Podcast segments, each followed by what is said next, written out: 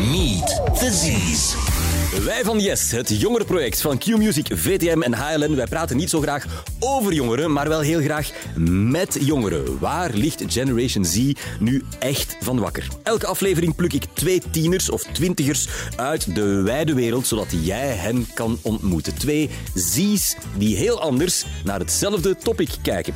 We nemen alle tijd die we nodig hebben, want ik heb ontdekt dat Generation Z zich heus wel wat langer dan één TikTok-filmpje op een onderwerp kan concentreren. Wat boomers ook denken. En eh, we eindigen niet met brakke wanhoop, zoals in die volwassen discussieprogramma's. Wij schrijven op waar wij het eens over kunnen zijn en we maken daar een echt pact van. En dat zal in deze podcast eh, nodig zijn. Zoeken naar waar we het eens over zijn. Want vandaag tackelen we één van de heetste hangijzers out there. Wie is er welkom in ons land en wie zeker niet? Is Generation Z nu eigenlijk rechts of eerder links? Zijn het naïeve communisten of zijn het agressieve racisten? Of nog iets anders? Als vanzelf zal dit ook een podcast worden waar politiek af en toe ter sprake komt. Dus een kleine disclaimer dat dat af en toe kan gebeuren, maar je hoeft niet te gaan lopen. Aan tafel hebben we twee jonge vrouwen. Een studentenjournalistiek met migratieroots en een historica die zo weinig mogelijk migratie wil. Of niet, dat horen we zo meteen van haarzelf. Ik ben razend benieuwd. Ik ben Tom de Kok en dit is Meet the Z's. Meet the Z's. Nauras en Brit. Welkom aan tafel. Dank, Dank u. Iedereen op haar gemak. Ja hoor. Ja, nu nog wel. Nog wel, ja. Ehm Nauras, mag ik met jou beginnen? Ja. Jij bent 19. Ja, Jij studeert journalistiek in Brussel. Inderdaad. En jou heb ik gespot omdat je een paar weken geleden in grote blokletters in de krant de stad Ronse vroeg om gratis menstruatiemiddelen voor meisjes uit te delen. Ehm, wat op zich al eh, straf engagement is. We hebben het zo meteen nog veel meer over je engagementen. Je bent ook actief lid van een linkse politieke partij waar je als militant Ja. veel voor doet, de PVDA. En je wilde graag dat ik je in deze podcast links of zelfs uiterst links Ja, links. Links is noemen? goed. Ja. En je hebt zelf Palestijnse roots. Inderdaad. Kan je even omschrijven waar je familie vandaan komt? Eh, mijn familie is niet van de Gazastrook, strook, dus ze zijn eh, een beetje veiliger dan de anderen. Mhm. En de hele kant van mijn papa zit daar nog, aan de grens van de westelijke Jordaanoever. Ja. Dus zij zijn momenteel nog oké. ja. En hoe, hoe is je familie in eh, België terechtgekomen dan? Mijn papa heeft gestudeerd in Jeruzalem. En dan uiteindelijk, wou hij verder studeren in het buitenland, is hij naar Duitsland geweest. Heeft hij daar mijn mama ontmoet. En dan zijn ze naar België verhuisd en hier ben ik. Ja. En waar ben jij geboren? In Ronse. In Ronse. Ja, jouw hometown. Yes. Ja. Ehm. Brit, jij bent 24 en ik dacht niet dat ik dat ooit nog ging zeggen in deze podcast, maar jou heb ik voor het eerst gezien in De Zevende Dag op televisie. Het is gebeurd. Ehm, je hebt geschiedenis gestudeerd. Je mag dat ook op school geven. Je bent leerkracht geschiedenis. Maar intussen ben jij de politieke weg ingeslagen. Eh, ik mocht jou conservatief rechts noemen, dat had je graag zo. En jij gaat in 2024 bij de verkiezingen opkomen voor het Vlaams Belang als lijsttrekker in Vlaams-Brabant.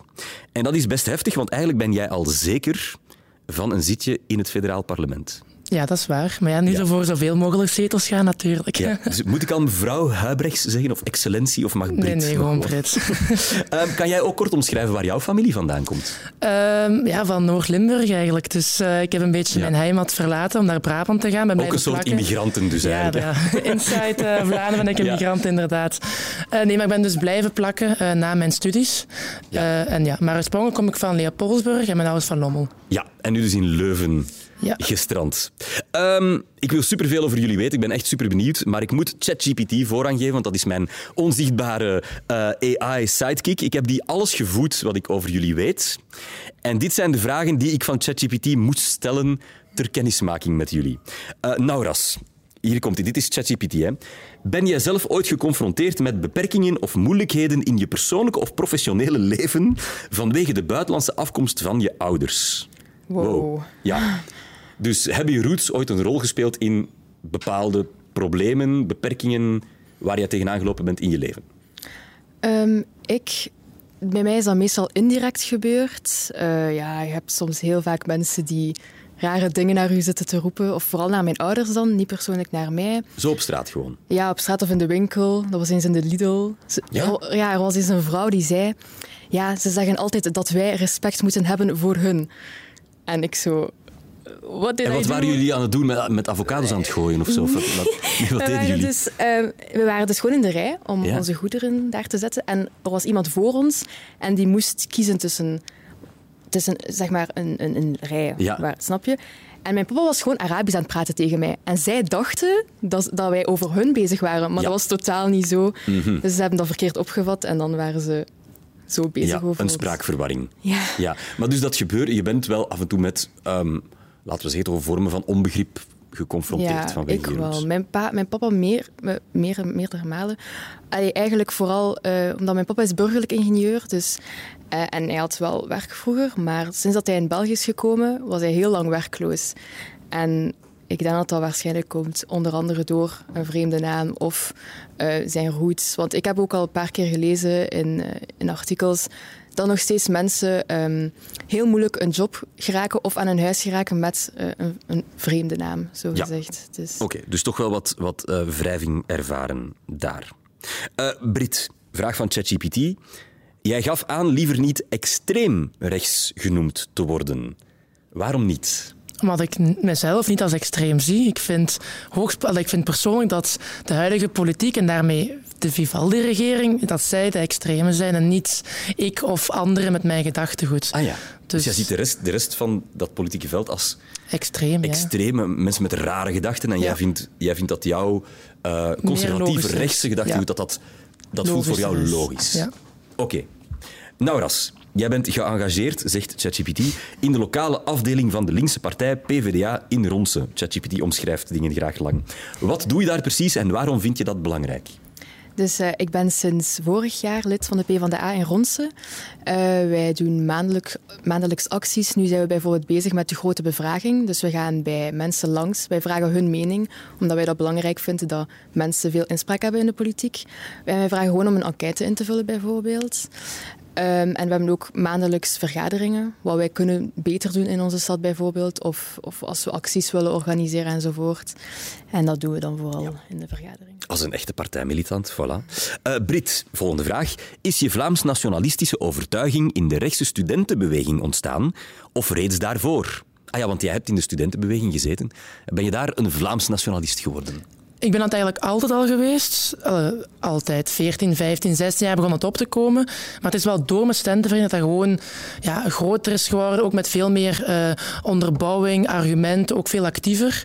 Ehm, dus het is wel het is een boost geweest. Maar Omdat je mensen tegenkwam ontstaan. die hetzelfde dachten als jij of zo? Ja, ja, En, en ook anderen die hetzelfde denken, die dan meer eh, in contact brengen met andere mensen, eh, veel meer in discussies gaan. Dat kan over onderwerpen waar we hetzelfde over denken, andere waar we niet hetzelfde over denken. En ben ik eigenlijk zo meer gaan beseffen van, oké, dit is echt wel waarvoor ik sta en dat niet echt. Ja. Voor mensen die nu luisteren, die dat misschien niet weten, wat is Vlaams nationalisme? Wat denk je dan? Wat wil je dan? Vlaams nationalisme, ik wil eigenlijk mijn, mijn, mijn Vlaanderen beschermen tegen alles wat Vlaanderen kapot eh, zou maken. En, en ik, ben, ik ben nog jong natuurlijk, eh, maar ik zou heel graag eh, relatief snel een moeder worden. En ik beschrijf het ook altijd met een gezin. Ieder heeft een gezin en je wilt je gezin zo veilig mogelijk houden tegen externe factoren. En elke externe factor die een, een probleem kan vormen of een risico, dat wilt je zo ver mogelijk van je gezin houden natuurlijk. Oké, Dus ja, dat is een heel soort van persoonlijke... beschermende moeder. Ja. Ja, persoonlijke invulling van dat Vlaams nationalisme. Herkenbaar, denk ik, voor velen. Uh, Nauras, laatste vraag van ehm, ChatGPT. Wat zijn buiten je politieke engagement verder nog passies of hobby's van je? Vind ik een goeie. Ja, wat doe je voor de rest in het leven? Ehm, ik heb sinds... Vorig jaar ben ik daarmee gestopt. Ik heb training gegeven, atletiektraining, aan kinderen van tussen 9 en 11 jaar. Eh, ik heb ook tien jaar judo gedaan. Ik heb viool gespeeld, tien jaar. Maar ik ben daar ook mee gestopt, omdat ik, omdat ik nu op kot zit. Ja. Dat, was allemaal in Ronse, dus nu is dat een beetje ver. Ja, maar we willen dus geen ruzie met jou, Brit. Ze kan judo. Ik Ja, waarschuw je maar. Ja, Brit, dezelfde vraag voor jou, eh, want Ja. ChatGPT recycleert graag. Wat zijn buiten je politieke engagement verder nog passies of hobby's van je? Stond ook in jouw lijst, dus ik dacht... Eigenlijk met vrienden uitgaan. Dat klinkt misschien een beetje cliché, maar ja, de student uithangen, met vrienden uitgaan, een kantus, eh gewoon aan een café aan de toog zitten en dan lezen natuurlijk. Dus ik ben Geen de- gevechtsporten? Nee. Ah, nee, ja, dat streepje heeft Nauras dan nee, wel voor. inderdaad. Ik heb gevolleybald, maar eh, ook Ehm, met studeren mee moeten stoppen. Ook een soort van gevechtsport, volleybal. Ehm, ChatGPT, de sidekick zonder filter, die stiekem vragen recycleert. We weten nu al een pak beter wie we hier voor ons hebben aan tafel. Laat ons in ons onderwerp duiken. Ehm, Brit, Ik ga het meteen als open vraag uh, voor je voeten gooien. Wie mag er van buiten België hierheen komen en wie niet? Volgens jou.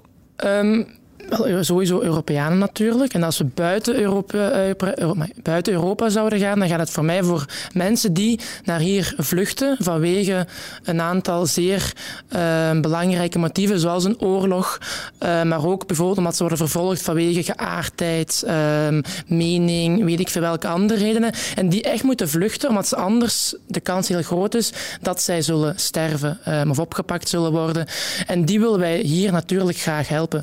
Maar anderen die meer vanwege economische redenen naar hier, naar hier komen, de gelukzoekers zal ik maar zeggen, ja, daar, dat gaat hier in Europa niet meer. We zijn helaas vol. En zeker België is een van de drugsbevolkste landen van Europa. En mhm. ja, dat gaat. We kunnen niet iedereen opvangen dus natuurlijk. Dus iedereen die een groot probleem heeft, welkom. Iedereen die hier naartoe komt puur om, um, omdat het hier leuker is dan zijn eigen land, niet. Ja. Zeg je, daar trek jij de lijn.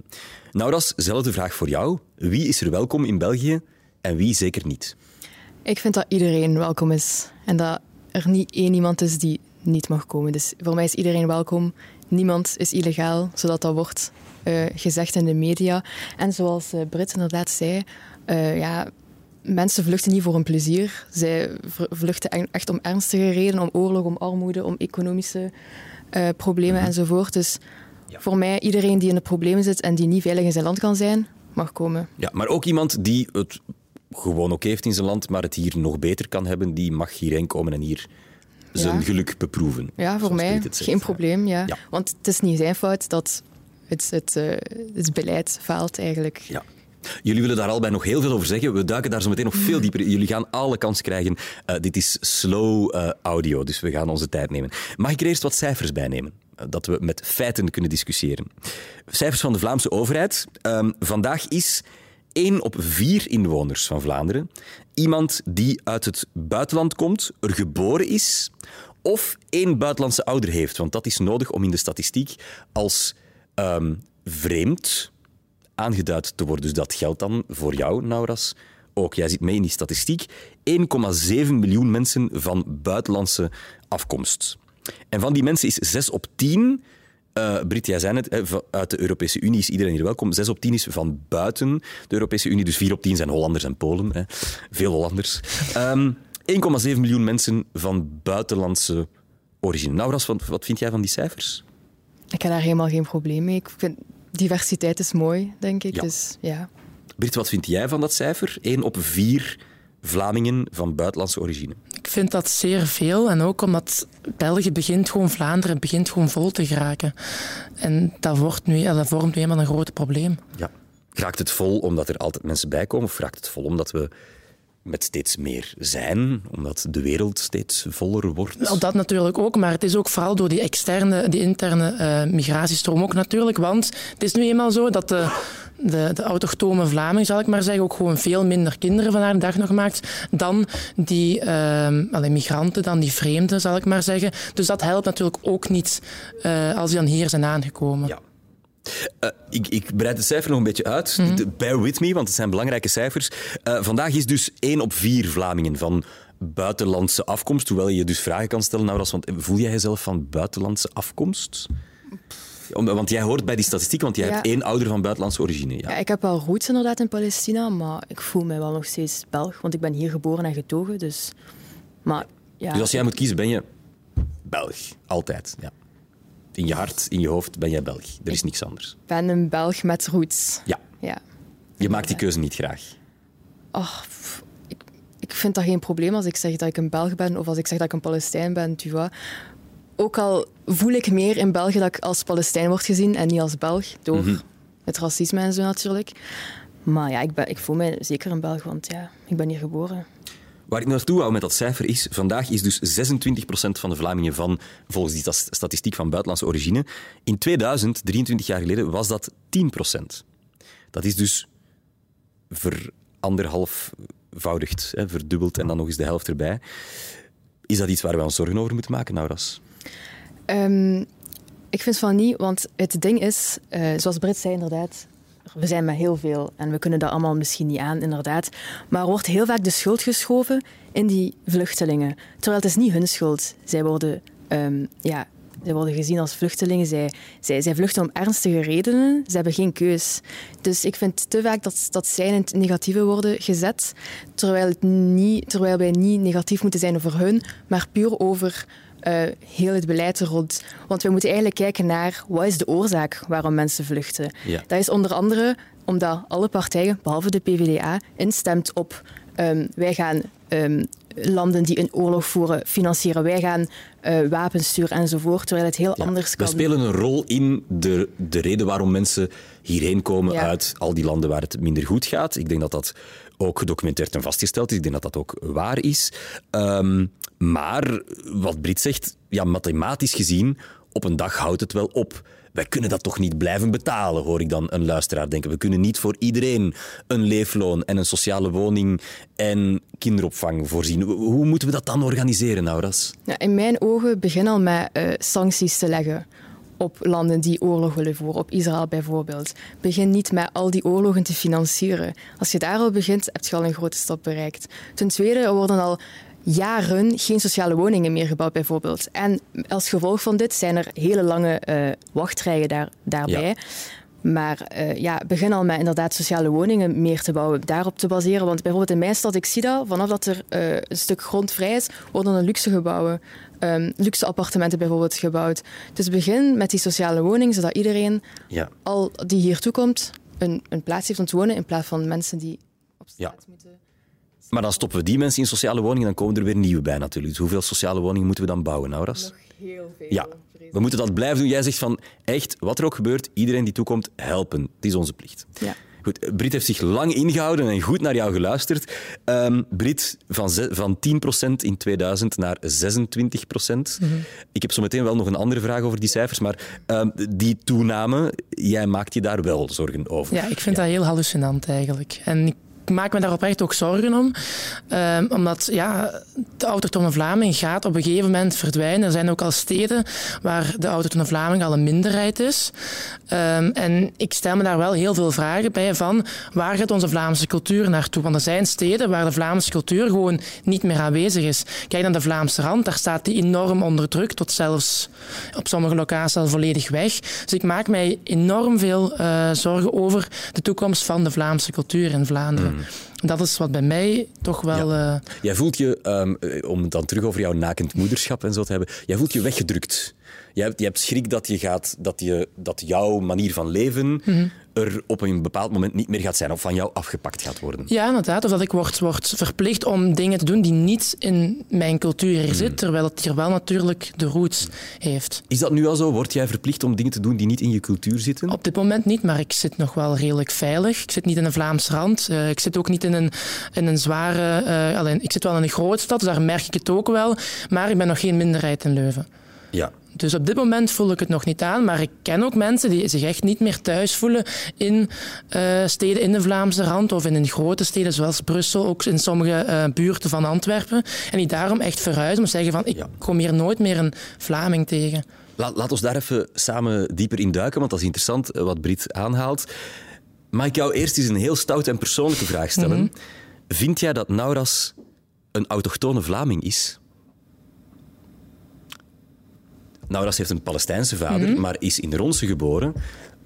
Heeft haar hele leven in Ronse doorgebracht, studeert vandaag journalistiek in Brussel. Zit hier naast ons zoals ze vandaag is. Is Nauras een Vlaming? Voelt jij je een Vlaming? Ja.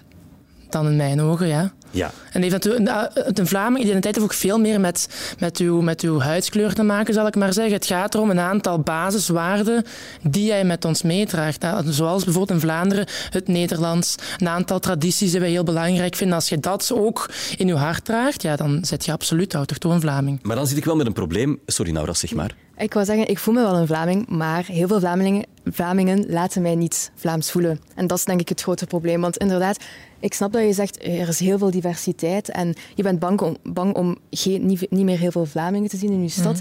Maar ik, als, er zijn heel veel mensen van zoveel landen die naar hier komen en ik vind, je moet je toch niet echt aanpassen als, als zij daar zijn, toch? Nee, inderdaad, zij moeten zich naar onze normen natuurlijk aanpassen. Ja, maar de Dus- vraag is natuurlijk, de, de vraag die Nauras stelt, Ja. denk ik, is: ehm, wat wil jij op straat zien om je niet bedreigd te voelen. Want als jouw straat vol met mensen als Nauras zou lopen, Mhm. zou je misschien denken van oeh, mijn god, de Palestijnen zijn gearriveerd. Ik maak er een karikatuur Ja. van, maar we proberen elkaar hier te vinden. Ehm, zou het niet kunnen dat je beeld van de Vlaming wat bijgesteld moet worden? Dat Vlamingen meer zijn dan wat ehm, de gemiddelde conservatief-rechtse Vlaming ervan verwacht. We kunnen niet allemaal blond haar en blauwe ogen Nee, absoluut niet. hè. Dat heb ik ook nooit, heb Nee. ook nooit gezegd. Het gaat ook niet om huidskleur, eh andere Nee, maar ik uiterlijke trek het op flessen, kenmerken. maar Ja, ik weet het, we kunnen niet het. allemaal de autochtone Nee, dat is Vlaming waar, zijn. maar dat, dat, ik dat bestaat stel mij wel vragen als ik naar buiten ga en, en ik hoor geen Nederlands. Ehm, ik zie ook een totaal andere klederdracht dat wij gewoon zijn. En dan heb ik het vooral over al een hoofddoek, dat is één ding. Eh, allee, al vind ik dat natuurlijk wel een soort van onderdrukkingsmiddel natuurlijk. Ehm, maar bij een burka is dat helemaal een no-go voor mij. Ja. Dus dan voel ik mij wel eens van, dat hoort er weer niet bij natuurlijk. Eh, mag ik u vragen wat er u per se afschrikt aan een burka of een hoofddoek? Want iedereen draagt toch wat hij wil. Ik weet dat ik ken heel veel eh, vriendinnen van mij die een hoofddoek dragen. En dat is allemaal puur omdat zij dat zelf willen. En omdat zij zich daar goed Ja. in voelen eigenlijk. Dat wordt inderdaad heel vaak Mm, als argument aangehaald. gezegd, van ja. het, het, vrouwen dragen dat vaak. Ik zou durven betwijfelen dat het altijd is. Die cijfers heb ik hier niet. Maar Mm. er zijn ook wel redenen om aan te nemen dat dat soms onder druk gebeurt. Laten we zeggen dat het merendeel van de vrouwen dat vrijwillig draagt. Is het dan een teken van onderdrukking? Dan vind ik het nog altijd, ja, ja, ik vind het nog altijd sowieso een onderdrukking. Want ook het principe van die hoofddoek is nu eenmaal in mijn ogen, en zo heb ik het altijd al begrepen, een onderdrukkingsmiddel. Ja. Dus het zal voor mij altijd een onderdrukkingsmiddel blijven van het feit dat bepaalde haren gewoon niet ehm, zichtbaar mogen zijn voor anderen. Ja, daar is wel iets voor te zeggen, Nauras. Eh, Dat is voor de autochtone Vlaming misschien vaak moeilijk te begrijpen. Van waarom zou een meisje haar haar moeten bedekken vanuit de overtuiging dat elke man die langsloopt op straat naar haar haar zou kijken. Dat is een beetje een misschien iets wat gekke magische overtuiging. Snap je dat mensen daar dan toch zoiets van hebben van doe dat toch gewoon niet? Nee, dat snap ik helemaal niet. Nee? Want eh, ja, dat is, niet op, dat is sowieso niet de reden waarom mensen een hoofddoek dragen. Dat is niet omdat oh, mannen naar hen kijken, dat is totaal niet zo. Dat is omdat ze zich dichter bij God voelen. Dat is omdat zij daarvan overtuigd zijn dat ze dat willen doen. Dat is puur binnen een geloof. En ik, ik snap niet dat een hoofddoek u, u ongemakkelijk kan maken of zo, heb ik zo het gevoel soms. Want dat heeft puur met kledingstukken te maken. Als iemand zin heeft om een rok te dragen, dan accepteer je dat, dat toch ook gewoon. Als iemand zin heeft, om, zin heeft om een lange rok of een lange kleed aan te doen, dan moet je dat ook gewoon accept- accepteren. Dat gaat puur om wat dat jij draagt en wat jij, waar jij je goed in voelt in wat jij draagt. En dat is puur je eigen keuze. Dus nee, ik ga dat nooit verstaan. Ehm, wat vind jij Vlaams?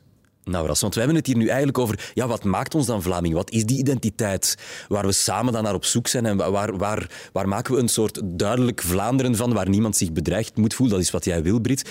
Wa- Wat zou dat voor jou kunnen zijn, Nauras? Wat dat Vlaams precies Ja, wat, is. of- wat, hoe kunnen we met z'n allen dan elkaar toch terugvinden? Wat zijn onze gemeenschappelijke waarden dan? Wat verbindt ons drie hier aan tafel als Vlaming? Wij, spreken allemaal Nederlands. Wij zijn open. Wij, ehm, ja, ik vind dat een beetje moeilijk. Ja, Ja. Maar dat is waar, waar het om gaat. Hè. We, we zoeken naar eh, wat is Vlaams. Maar Brit, we moeten eerlijk zijn. Ja, we hebben er televisieprogramma's rondgemaakt. En eigenlijk weet ik het nog altijd niet. Wat is een Vlaming nu eigenlijk? Precies, ja, die taal. Ja, maar verder, het is ook niet dat je zo'n handboek... Kan, ja, er is een Vlaamse Ja. kanon, maar zo'n handboek kan afgeven met kijk, deze vijf schilderijen en dan weet je het wel. Nee. Het is ook niet... Maar ik kan je voorstellen dat iemand die hier arriveert uit Afghanistan ook niet altijd goed weet hoe die zich moet Tuurlijk, dat is, en daarom ook dat de overheid daar veel harder op zou moeten inspelen. De kanon was ook bedoeld om als een soort van ha- handleiding, zal ik maar zeggen, om die Vlaamse identiteit uit te leggen. Maar eigenlijk is het gewoon een soort van ja, eh, geschiedenisboek geworden waar eigenlijk weinig mensen eigenlijk iets aan hebben. Eh, en ik denk ook dat de overheid ook zich veel meer zou moeten bezighouden met een soort van inburgeringscursus eh, te moeten maken die eh, dan opnieuw mensen die hier mogen zijn, vanwege, omdat een asielprocedure is erkend, dat die die cursus kunnen volgen en zeggen van oké, dit zijn een aantal normen en waarden die hier in Vlaanderen eh, van toepassing zijn. Die zijn er. Ik volg een extra Nederlandse lessen als dat moet. En dan kan ik inderdaad een Vlaming zijn. ja, je aanpassen aan normen en waarden klinkt wel goed en nuttig, want dan doen we allemaal, we steken allemaal hetzelfde in onze PMD-zak. Dat lijkt me nuttig. Maar ik denk ook dat iedereen die hier komt als vluchteling, dat hij ook echt de taal wil leren. Want ze zijn hier nu zij Ja. moeten hier leven, dus zij moeten wel de taal leren enzovoort. Dus... Ik moet eerlijk zijn, als ik ehm, eh, aan de schoolpoort sta in Leuven, daar wordt niet door alle moeders en vaders Nederlands gesproken en steeds minder. Dat blijkt ook uit de cijfers, dat, dat die druk toeneemt. Scholen hebben daar ook steeds meer moeite mee. Mag ik wel zeggen dat het, een- het is wel een reëel probleem, die communicatie. Het is, het is wel een...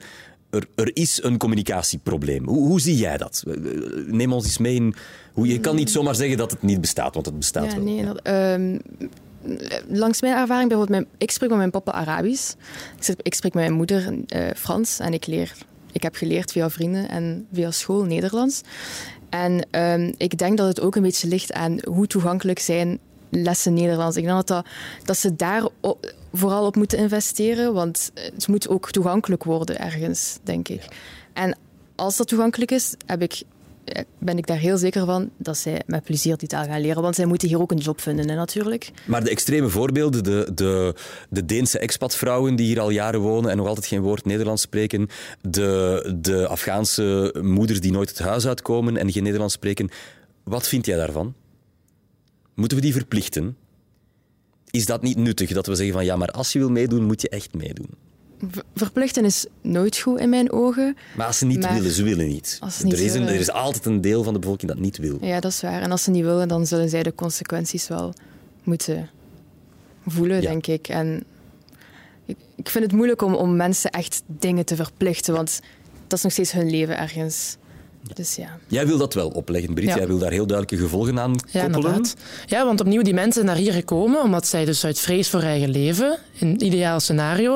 En dan denk ik, als jij naar hier bent gekomen, en ik ken er ook een aantal, het eerste wat die hebben gedaan is gekeken naar, oké, waar kan ik lessen gaan volgen? In Leuven heb je het ILT, zeer toegankelijk ook. Ik ken ook iemand van Zuid-Amerikaans die daar Nederlandse lessen volgt. En die mensen hebben zich zo snel mogelijk eh, proberen aan te passen, zijn na ILT ook nog andere cursussen gaan volgen. Ehm, ook in gemeenschappen opgenomen, vooral katholieke gemeenschappen was het dan. En die hebben daardoor heel snel Nederlands geleerd. En ik ben van mening dat als jij geen Nederlands wilt leren, sorry, maar wat doe je dan hier in Vlaanderen? Dan kan je gewoon niet met, met Jan met de pet communiceren. Ja. En dat is gewoon altijd belangrijk dat je gewoon kan communiceren in het Nederlands. Is iets waar we het, eh, denk ik, redelijk eens over zijn. Alleen de details, eh, daar eh, verschilt de aanpak. Ehm, nog meer cijfers. 115.000 van die migranten in eh, Vlaanderen zijn Hollanders. Daar heeft niemand een probleem mee, denk ik. Ja, die spreken Nederlands. Betalen hopelijk belastingen. Tenzij ze over bier beginnen, dan wordt Ja. het heel lastig. Eh, of over voetbal. Eh, maar er zijn 63.000 Oekraïners die hier eigenlijk vrijwel meteen een verblijfsvergunning hebben gekregen toen het conflict in Oekraïne uitbarstte. Zijn Oekraïners hier meer welkom dan pakweg Palestijnen en Afghanen, Brit? Wel, eerst en vooral is het een meer Europees conflict en het is heel duidelijk dat daar heel ja, maar het gevaarlijk is geen land van de Europese Unie. Nee, ze horen niet is bij. Nee, Schengen. dat is waar, dat is waar. Dus ze zijn zo, zo vreemd aan de Europese Unie als een Afghaan. Technisch voor de wet, hè? Technisch Ja, voor de wet ja. inderdaad. Maar eh, wel, eerst en vooral is daar heel duidelijk een, een moeilijk conflict. Zij komen naar hier. En het is ook altijd gezegd dat het tijdelijk was. Hè. Dat is nooit, dat is tijdens Hmm. al die campagnes. Hè, neem tijdelijk een, een Oekraïner mee in uw gezin. Ja. Oké, dat is natuurlijk nu wel wat langer. Omdat men niet, volgens mij nooit had kunnen voorspellen dat die oorlog zo lang ging duren. Ehm, en bij Palestina zou het ook, ook waar er in die regio's en waar er oorlog is, mogen ze ook naar hier komen. Maar daar ben ik wel van mening dat Europa een extra stap moet toepassen. Namelijk, we gaan eerst eens aan de grenzen gaan kijken wie mag er ook wel echt binnen. Dat Ja. ook alleen maar die mensen die echt moeten eigen leven binnen mogen. En dat, doen we, dat moeten we ook voor Oekraïners ook voor doen? Oekraïne, ja, ja, ja, ja. Want, want eh, nou, als ik weet dat jij je geërgerd hebt aan hoe, m, hoe open ons hart ging voor die Oekraïners. Niet per se geërgerd. Nee, maar je vond het jammer dat dat dan alleen op Oekraïners van toepassing was. Ja, ik, ik merkte een beetje dat er ehm, sneller voorrang werd gegeven aan Oekraïners. En wat ook goed is, iedereen die hier komt ehm, verdient een plek eh, om, om zo snel mogelijk een, onderdak natuurlijk. Maar dan was ik aan het denken, ja, waarom werd die oproep niet gedaan bij, bij al die andere mensen die, die misschien al zes jaar op straat leven? Waarom krijgen zij niet... Ja. Hebben, want iedereen zijn allebei mensen. Voor heeft- Congolezen waar al jaren een gruwelijk conflict woedt, bijvoorbeeld, dat we nooit op tv zien. Maar ja. Mhm. Ja. Dus dan brak je hart een beetje, je dacht van dat is Ik vond oneerlijk. dat jammer. Er werd een beetje een onderscheid gemaakt tussen Ja. de goede vluchtelingen en de slechte vluchtelingen. Allee, slechte vluchtelingen, ook door Bart Wever, die dat wel gezegd heeft. Brit, is dat ook een beetje racisme van ons? Van ja, we zien die Oekraïners, dat zijn allemaal blanke westerse mensen geven die rijken we die niet, is het niet? Moeten we niet gewoon toegeven dat wij allemaal zwakkelingen zijn die makkelijker zo iemand de hand reiken dan iemand die een andere kleur heeft of een eh, compleet andere cultuur dan ons? Nee, want ik, ik vind dat Europa gewoon het algemeen zwak is over migratie aan zich. Dus ja, we zijn zwakkelingen, maar omdat we niet streng genoeg zijn. Ja. En ik denk dat we inderdaad consequent zouden moeten zijn.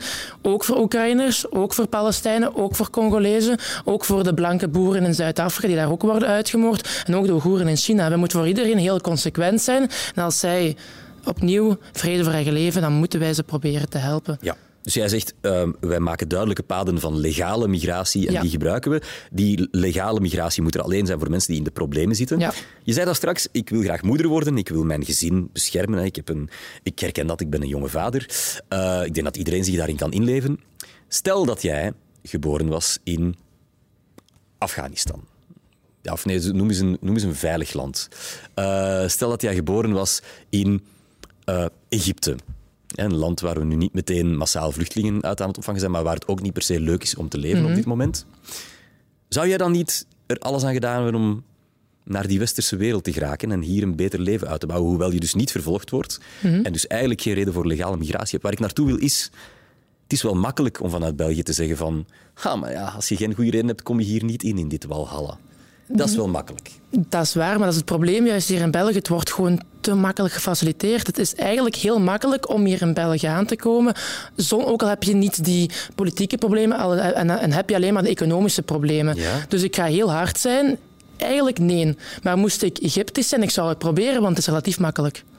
Ja, maar waar ik naartoe wil is, jij kan toch als mens zeggen dat je dat begrijpt, dat iemand hier een beter leven komt zoeken. Tuurlijk, en dat, dat gaat En waarom zeg jij dan dat dat niet mag? Omdat als wij dat doen, we het voor onze eigen mensen hier ook gevaarlijk maken. En dan gaan we eigenlijk, hè, wat, ze, wat ze heel one-liner zal ik maar zeggen, heel vaak gebruiken, is als je te veel derde landers importeert, word je, word je zelf een derde land. Ja. En mensen die hier van, van geboorte tot sterfte, bij wijze van spreken, enorm hard voor de maatschappij hebben bijgedragen. Ja. Of Maar als je, geboren wordt, als je geboren wordt, je mag hier zo goed als gratis naar school, zo goed als gratis studeren. Ja. Je krijgt hier bijna, van, ik, ik trek het nu op flessen, maar Ja, je krijgt hier bijna vanzelf een mooie job. En voor je het weet zit je op de E40 in een leasing Volvo te sakkeren op de file eh, en naar Q-Music te luisteren.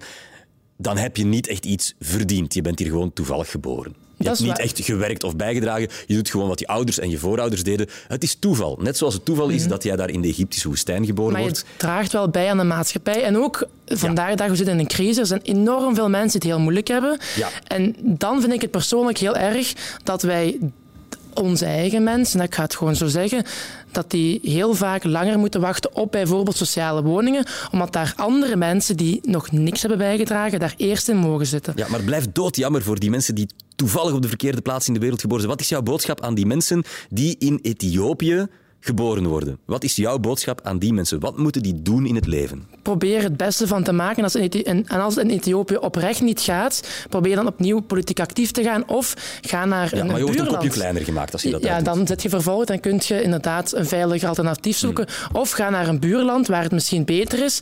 Maar waarom per se België in het verre Europa? Mhm. Waarom niet naar een buurland van Ethiopië? Of een buurland van het buurland, maar niet helemaal naar hier. Wat denk jij nou, Ras? Als je dit hoort. Ja, eerlijk. Schijn je licht. Ehm, wel, het ding is, eh, heel veel vluchten die naar hier komen, worden ook heel vaak uitgebuit door werkgevers, sommige werkgevers. Ze maken eigenlijk gebruik van de mensen die geen papier hebben. Je ziet dat heel vaak bij Deliveroo en veel andere jobs. Dus het is niet dat ze direct het goede, het goede leven hier hebben. En, en, en ergens, migratie, in mijn ogen, is dat ook een rijkdom voor het land. Want heel veel migranten zorgen voor de economie van ons land.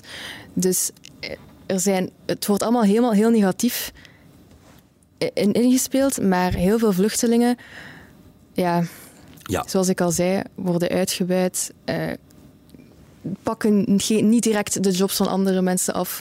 Door onder andere uitbuiting enzovoort. het heeft met beeldvorming te maken, hoor ik je zeggen. Ja. Ehm, het is natuurlijk wel zo dat, een, dat wel wat migranten ook een aantal problemen meebrengen die niet per se bestaan in Vlaanderen, maar daar door de aankomst van nieuwe mensen hier wel ontstaan. Ik heb het bijvoorbeeld, makkelijk voorbeeld, over eh, Turkse jongeren die met elkaar slaags geraken omwille van de presidentsverkiezingen in Turkije. Wat moeten we met dat soort problemen doen? Of Afghaanse mannen die vinden dat hun vrouw niet naar school mag. Wat moeten we met dat soort problemen doen? Ja, dat ligt inderdaad aan hun cultuur. En ja, ik denk al als Belg kun je daar heel weinig aan doen. Maar dat is, ik, ik snap dat dat ergens wel een probleem is. Maar het is niet dat die, die dingen die, die bij hun gebeuren ook niet bij Belgen kunnen gebeuren. Belgen kunnen Ja. ook soms in vechtpartijen belanden of soms boos zijn. Maar moeten we dat gewoon laten gebeuren? Moeten we dan, moeten, moeten we dan gewoon toekijken hoe dat in ons land gebeurt, escaleert? Vind jij dat we daar niet op moeten ingrijpen? Dat we niet moeten zeggen van jongens, sorry, maar als jullie dat willen doen, ga dat dan even in... Het, het is maar een voorbeeld, maar ga dat dan even in Turkije doen, alstublieft. Nee, nee, maar zeker. Je moet daar zeker op ingrijpen. Maar je moet, je moet, je moet ze niet onderscheiden als, kijk, dit zijn de vluchtelingen. Zij zijn de enigen die dit doen. Want dat wordt ook een beetje getoond. Eh, Ja. De vluchtelingen zelf, het woord heeft een negatieve connotatie. Maar Vlamingen gaan zelden met elkaar over politiek op de vuist als ze al in politiek geïnteresseerd zijn. Gebeurt nooit. Maar, maar er worden tijdens de Turkse presidentsverkiezingen, het is wel gebeurd, die kan je de krantenartikels laten zien, pleinen in Limburg bezet en daar wordt gevochten. Dus ik allee, loop even met me mee in deze gedachtegang. Daar moeten we toch tegen kunnen zeggen van gasten, sorry, maar als je dit wil, dit gaat zelfs niet over een verkiezing in ons land, ehm, ga dat gerust ergens anders uitvechten of niet. Ja, ja zeker. Allee, geweld is nooit de oplossing. Dat is allemaal niet goed, Ja. inderdaad. En je pak dat aan, maar zie dat als mensen. En, en, en Ja. zeg niet, kijk, dit zijn vluchtelingen en dit is, dit is voor wie ze staan, vind Ja. ik. Blijf er mensen van maken. Dat Ja. is de boodschap die jij hier eh, hebt. Ehm laat ons eens opentrekken naar jullie generatie. Jullie zijn 24 en 19. Jullie zitten hier als vertegenwoordigers van Generation Z, in een podcast over Generation Z. Toen ik op school zat, de millennial die ik ben, dat is heel lang geleden, was er letterlijk op 400 leerlingen één iemand met een andere huidskleur. Super toffe kerel, eh, iedereen zag hem doodgraag. Ehm Jullie generatie is al opgegroeid met best wel wat meer diversiteit op straat. En als ik naar generatie Alpha kijk, mijn eigen dochter, 9 jaar, ja, die jaar, die jaar klasfoto is letterlijk een kleurboek. Alle kleuren van de regenboog. En die maakt daar ook werkelijk geen enkel probleem van. Die vindt dat de normaalste zaak van de wereld. Mijn dochter is zelf ook bruin, dus dat helpt misschien ook wel.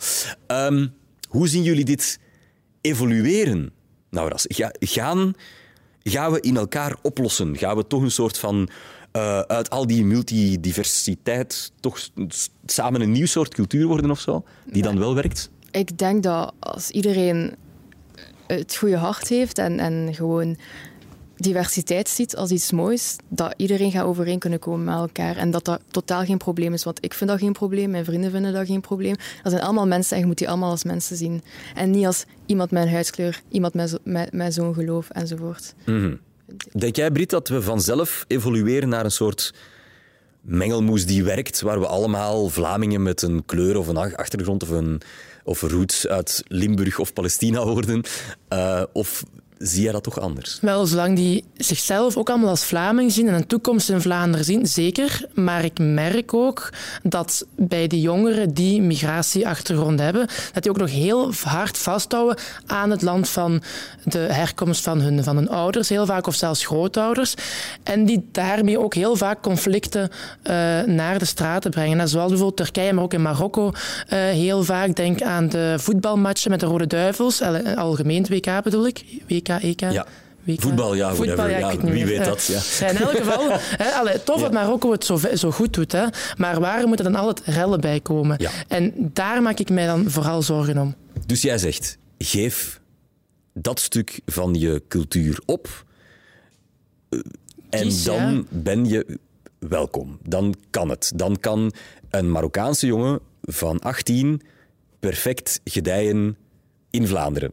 Als hij geen voetbalrellen veroorzaakt, niet met eh, gekke politieke ideeën uit het buitenland afkomt. Wat, wat, moet je, welke, welke hokjes moet je afvinken om, om dan bij de club te mogen? Hokjes afvinken ben ik sowieso... eh, Ik ben sowieso Ja, maar tegen het is wel mensen heel moeilijk. We moeten Ja, het ik, definiëren. dat weet ik sowieso. van- waar, waar, waar ligt die lijn dan die jij graag wilt trekken? Ja. Ja, en in het, het normaal kunnen omgaan met elkaar in een, in een Vlaamse maatschappij waar je geïntegreerd zit, waar je de taal leert, waar je geen eh, externe conflicten, eh, interne conflicten van gaat maken, waar je ook gewoon met anderen kunt spreken over allerlei ehm, onderwerpen.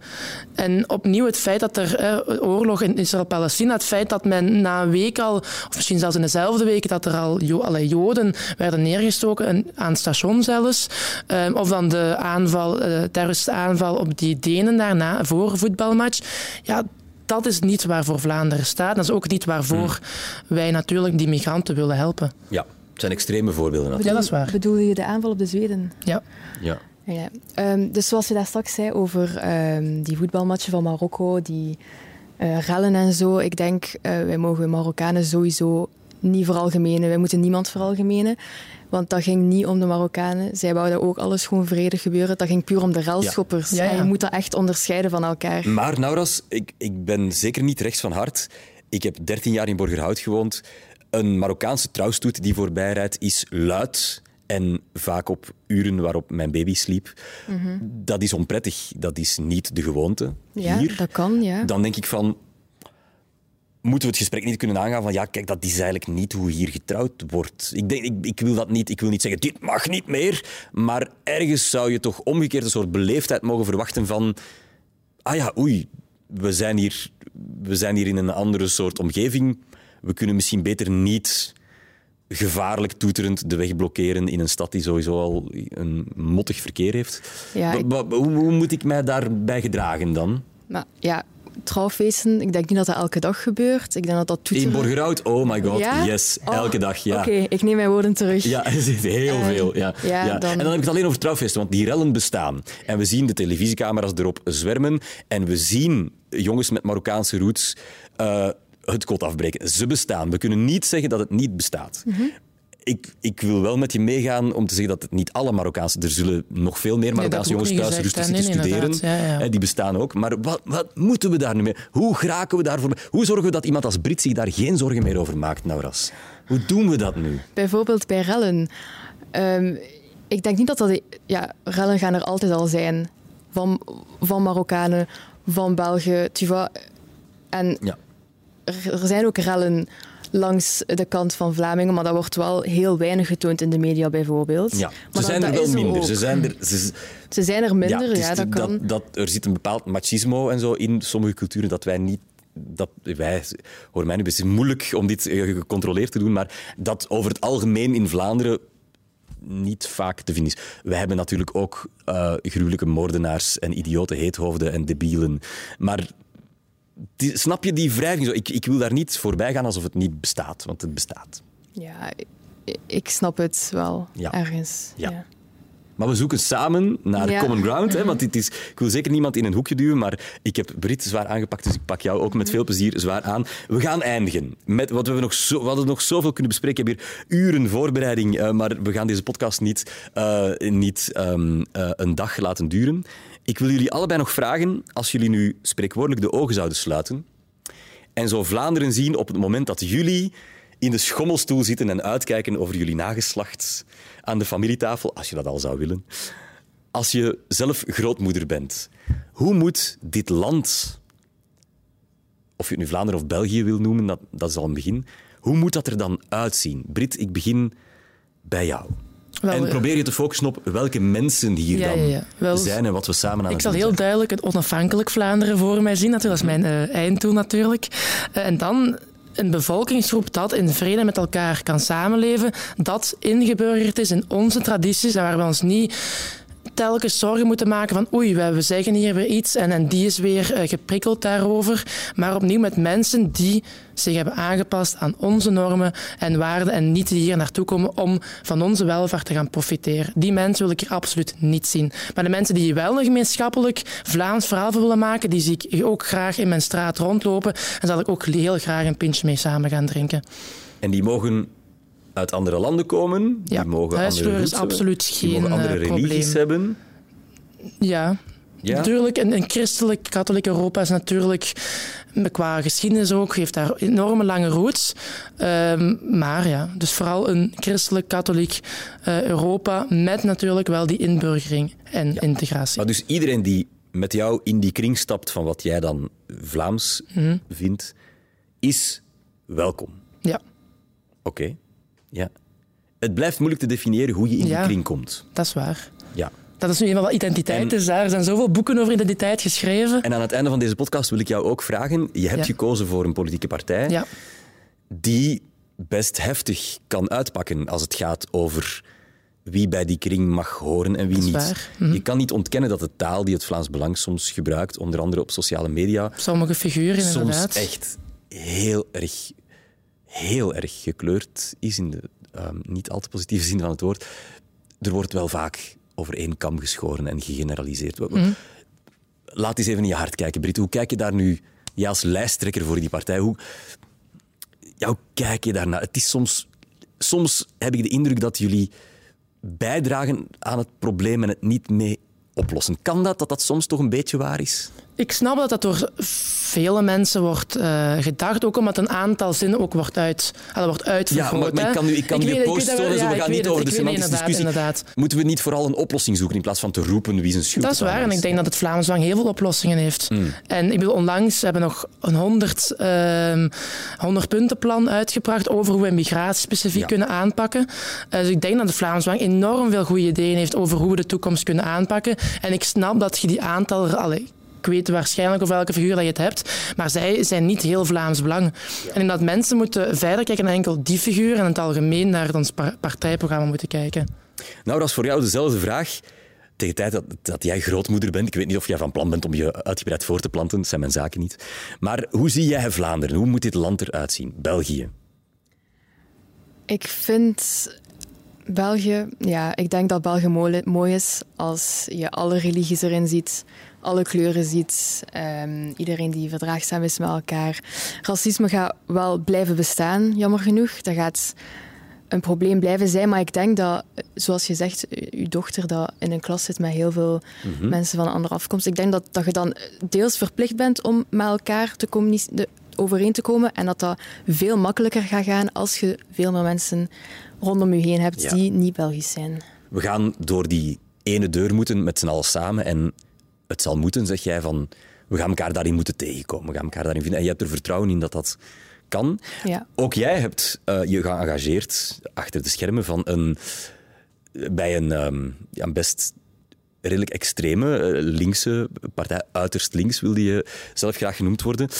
Ehm, een partij die ook soms best wel met wat heftige taal en heftige oplossingen afkomt, die dan weer het hele andere uiterste van het spectrum vertegenwoordigt. En ja, de reputatie heeft van de deuren wagenwijd te willen openzetten voor migratie en allerlei heel erg ehm, extreme standpunten inneemt over tewerkstelling, economie, dat soort dingen. Waarom vind jij jezelf in zo'n partij terug? Waarom mocht het niet gewoon de CD&V zijn voor jou? Ehm, ik vond, toen ik voor de eerste keer in contact kwam met de PvdA, vond ik, "Mo- amai, die mensen die praten vanuit hun hart, ik vind, ik vind die heel oprecht. En zij zijn ook de enige partij die eh, niet zoals alle andere politiekers 8000, 10.000 euro Mhm. per maand eh, verdienen. Zij hebben expres hun, hun, hun loon Ja. staan. waar- Politici krijgen dat loon zodat ze niet omgekocht kunnen worden, zoals in andere landen. Sorry? Politici krijgen een hoog loon omdat ze niet omgekocht mogen worden, zoals dat in veel andere landen gebeurt. Landen waaruit mensen hierheen vluchten om de corruptie te ontvluchten. Maar ik denk, het is moeilijk om eh, uw, uw volk te vertegenwoordigen als jij daar staat. En als je zoveel meer Mhm. verdient dan de werkende klasse. En ik denk, het is makkelijker en veel beter als je... Dat, eh, je kunt beter met je volk omgaan als je, als je Ja, op hetzelfde niveau zit. En, want dan begrijp je elkaar veel beter. En, en dan kun je ook eh, veel beter oplossen. zou de wereld echt een mooiere plek zijn als die er helemaal zou uitzien? Als je 100% zouden kunnen doen wat PvdA wil doen met de wereld? Dat zou mooi zijn, maar ik vrees ervoor. Allee, ja. het is een mooie partij die heel veel eh, goede, goede standpunten heeft. Maar er gaat niet, er gaat, heel de bevolking gaat nooit Ja, helemaal maar jij vindt dat dat gedachtegoed verdedigd moet worden en dus schaar je ook achter een redelijk extreme eh, partij. Jullie zitten allebei aan het, ik mocht het niet extreem noemen, sorry Brit, aan het uiterste, eh, van het spectrum. Maar jullie hebben hier wel een goed gesprek gehad. Eh, en ik vond het een waanzinnige eer dat jullie dat met mij wilden voeren, want niet evident. Dus nu al mijn hoed af en respect voor het feit dat jullie hier allebei jullie standpunten wilden komen verdedigen.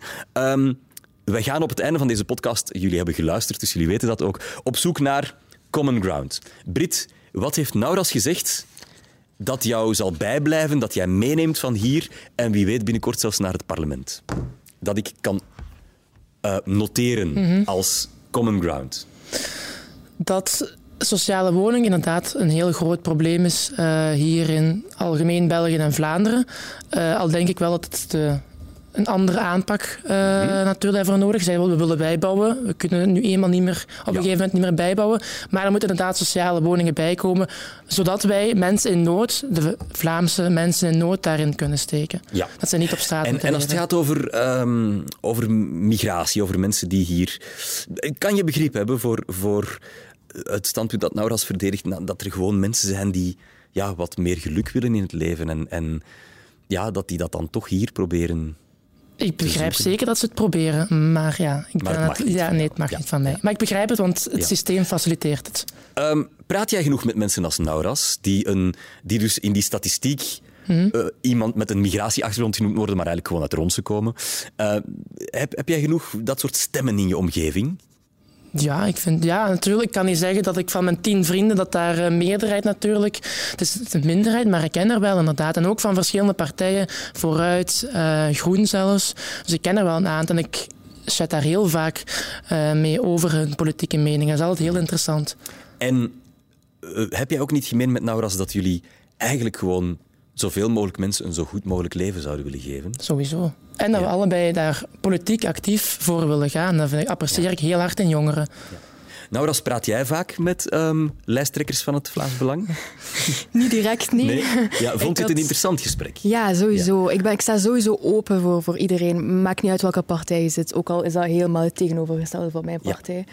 Ik wil altijd luisteren. Ik zat vroeger ook met iemand in de klas um, die ook voor Vlaams Belang was. Maar daar ging het niet zo goed, omdat ik toen nog niet zo heel ja. open was. Maar nu sowieso. Ja, het wordt snel modder gooien, maar dat hebben we hier mm. vandaag niet gedaan. Um, is er iets dat Brit gezegd heeft waarvan jij denkt, ah, tja, dat vond ik, nu wel, vond ik wel boeiend of interessant, dat heeft mijn kijk misschien een beetje mee beïnvloed, dat neem ik mee? Ik neem sowieso mee dat ze, zoals mijn mening ook vertelde, van ja, iedereen die, het, die door oorlog vlucht, moet hier terechtkomen. Ja. Dat sowieso, wij, wij, wij delen die mening. Um... Ja. En dat, dat Brit ook, net als jij, gewoon eigenlijk via een omweg, dan via een andere weg dan de jouwe, goed wil doen voor veel mensen, maar niet voor iedereen. Ja, sowieso weet ik dat je goed wil doen voor iedereen. En wij zitten ook allebei in de politiek, wij willen dingen veranderen en dat is denk ik het belangrijkste. Ja, want dat, daar wil ik dan eigenlijk op eindigen. Wat jullie hier bindt, is dat jullie allebei op jullie eigen manier als jongeren geëngageerd zijn in de politiek. Wat op zich heel straf en heel lovenswaardig is. Dus ook daar hebben jullie elkaar uh, in gevonden. En wie weet binnenkort een of ander vurig politiek debat tegenover elkaar. Um, mag ik jullie danken, Brit en Nauras, om hier te zijn en om jullie standpunten met ons uh, te delen. En jij daar, merci voor het luisteren of voor het kijken. Er zijn nog veel meer boeiende afleveringen in deze reeks uh, over Generation Z. We hebben er over geloof, over geld, over klimaat, zelfs een over seks, naar het schijnt. Enfin, over het leven. Rate ons, beveel ons aan, vind ons overal op yesofficial.be. Wij waren Meet Z's. Tot volgende keer. Bye. Meet the.